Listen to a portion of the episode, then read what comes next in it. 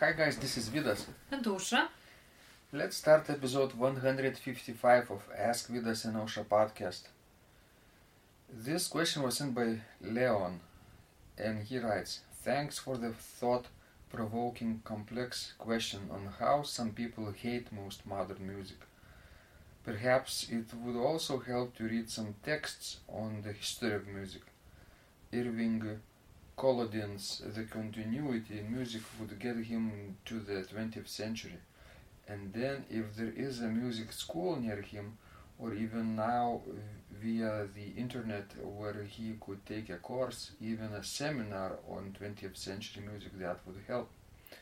As for myself, it seems to be very random what I have liked or not. For example, I do not like much of Xenakis music, but his lone organ work, Gmeeoorh, is actually very well structured and one of my fantasies to be someday to play. After a couple of big Bach works and the Reubke Sonata and the Vierne, etc. Bottom line, sometimes nightmares can become part of the dream, and eventually, as you remind us, miracles happen. Ausra, what Leon is saying probably is that the, sometimes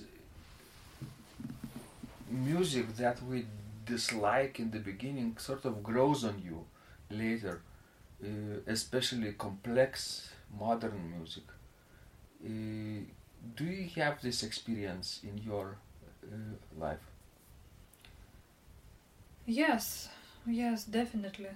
Does your just, uh, taste changes over time or, or not? Sure, of course. I remember when we first met, I sort of liked early music more. And I was like a fan of Buxtehude, Bach, and I am still, I still am. And I remember you were like fan of Hindemith and more modern music, yes? So, and actually, you know, during our studies in Lithuania, I would say we had fairly, fairly, you know, incomplete education in terms of modern music, because all the focus was based on the common period, and we did not know much about early music, and I mean about Middle Ages and Renaissance music and early Baroque music.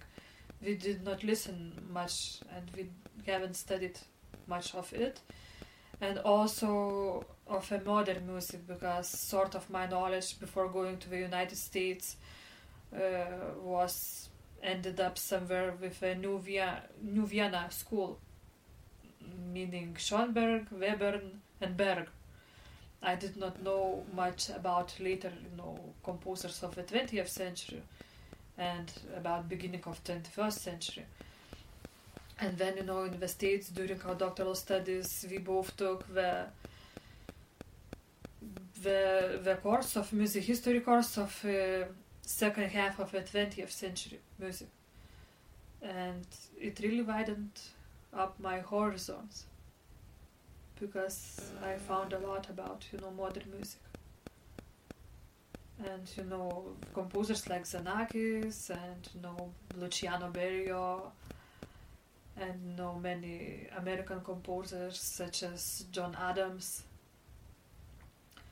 And I could, you know, name many of them. That's a new world, you know. But but of course, when you study modern music, you you have to find out what what the composer's idea was when he wrote a certain composition, because that's a very important thing you know to find out what what it's you know behind it what the idea is behind it what the uh, composition technique did he use. Because you know if you don't know about those uh, modern composition techniques piece can not mean anything to you like for example i studied you know carefully luciano berio's symphonia that's an amazing piece but but you know you have to know how it's put together what you know it's behind idea of composing composition like this. Like always, no musique concrète and using collage technique and like you know total serialism and all that kind of stuff.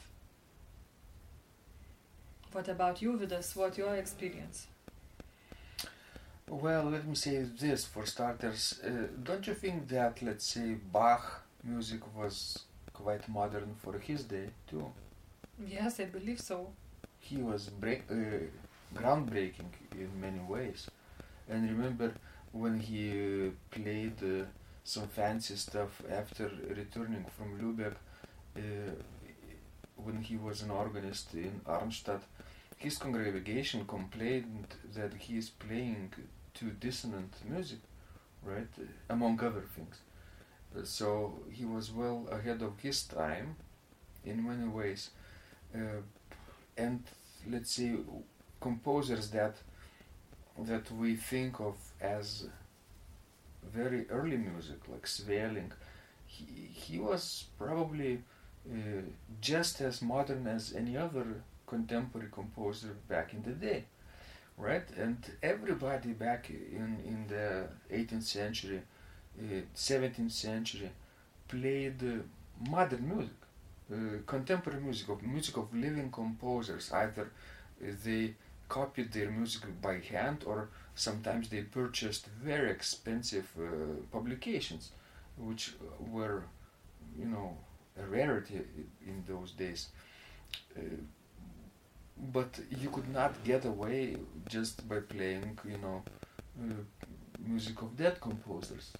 Sure, uh, people studied uh, ancient art and, and Renaissance traditions, polyphonic uh, masterpieces, but uh, they did that in order to expand their musical horizons and to further develop their own unique, original musical style.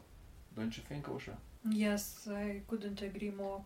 So today, of course, when when uh, humanity's uh, uh, development is so much more advanced, today we have so many styles to choose from, right?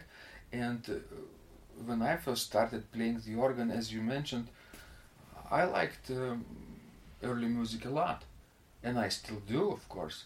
But I didn't know much about, you know, any other stuff, any other developments, and I didn't know about m- ultra modern music. Then I discovered Paul Hindemith and his uh, creative approach that got uh, hooked me, and I started improvising uh, as I understood uh, Hindemith taught. Course, that was quite ugly uh, in my case, uh, and uh, but that was natural, probably development of my personality, of my musical taste, and I believe the further you study music, the further you practice music, you are open with your eyes of for influences, and you look for influences everywhere, not only in music, in other forms of art, but also in uh, science, in everyday life. You look for those inspirations, right, Ausra? Sure, and no, it's never easy, probably. Think, for example, about Ligeti's famous piece Volumina, composed for the organ. I think the story behind that that piece is that it was banned at the beginning. Remember that story? We heard it, I think, in Sweden. But but now it's it's one of the most common pieces and no sort of exemplary piece of um, modern organ music. Exactly. Um, uh, I think the best you can do is to stay open for the possibility, for a chance to fall in love with this music. Uh, not particularly with uh, Volumina, but let's say music that you don't understand right now. Uh, for example, there was a time that I didn't particularly like um, music by Charles Tournemire. His music, you know, looked like like bizarre uh, melodies and rhythms combined together didn't have well structured form or at least I thought it was like that. And uh, and for example uh, contrary to this uh, music by Louis Vierne was very well organized and quite well understood for me uh, or by me.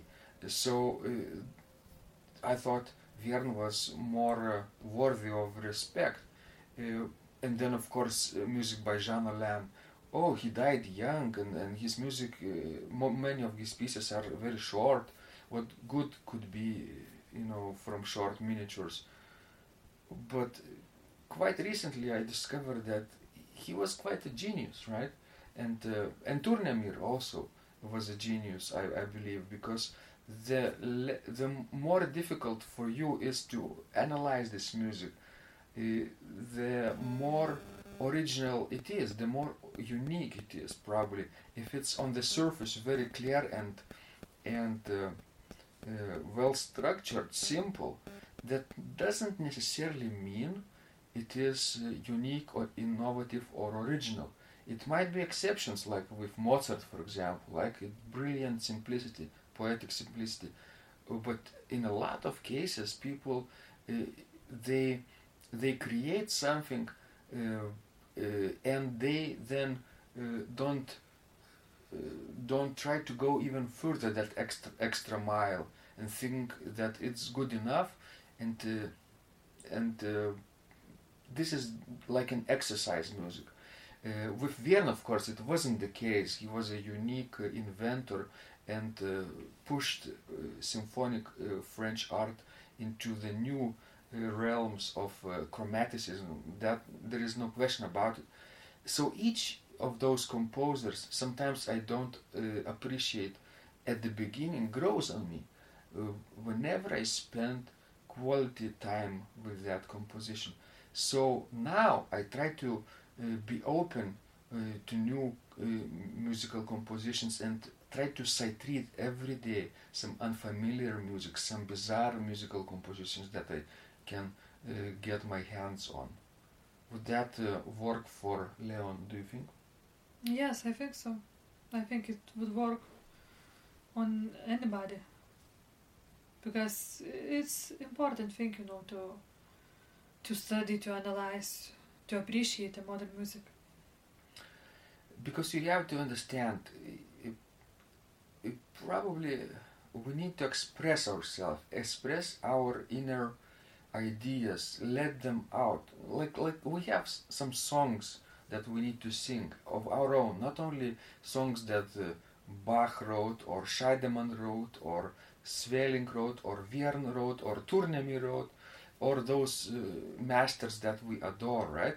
But sometimes we have to uh, try to create something. And uh, this will be of course not perfect when we just for, for starting out. Uh, but then if you understand the need for this then you obviously start to uh, look for influences and inspirations wherever you can in especially in modern music if you are you know inclined to create and i think every human being is sort of inclined to create sometimes we are afraid to create but nevertheless, it's good to try, and sometimes uh, it's really fun. Yes, it is. Even you know when you study a modern score, it has all that you know graphic design sort of unusual for an eye. It's basically a masterpiece. And a lot of people don't understand that, and say, "Oh, it's nonsense. It's it's um, rubbish. It's it's it's too dissonant." right? Yes, but I think the more time you spend with that music, the more familiar you get, you know, with it, the more you can appreciate it. I mean, you don't have to love it and to play it every day, but you need to learn to understand it and to appreciate what you know composers did. Because that that music came from composer's mind, from the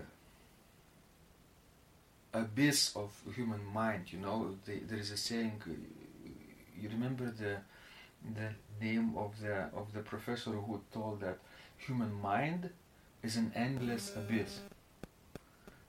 That was the former uh, director of music music department at uh, University, of, yes. University of Nebraska in Lincoln.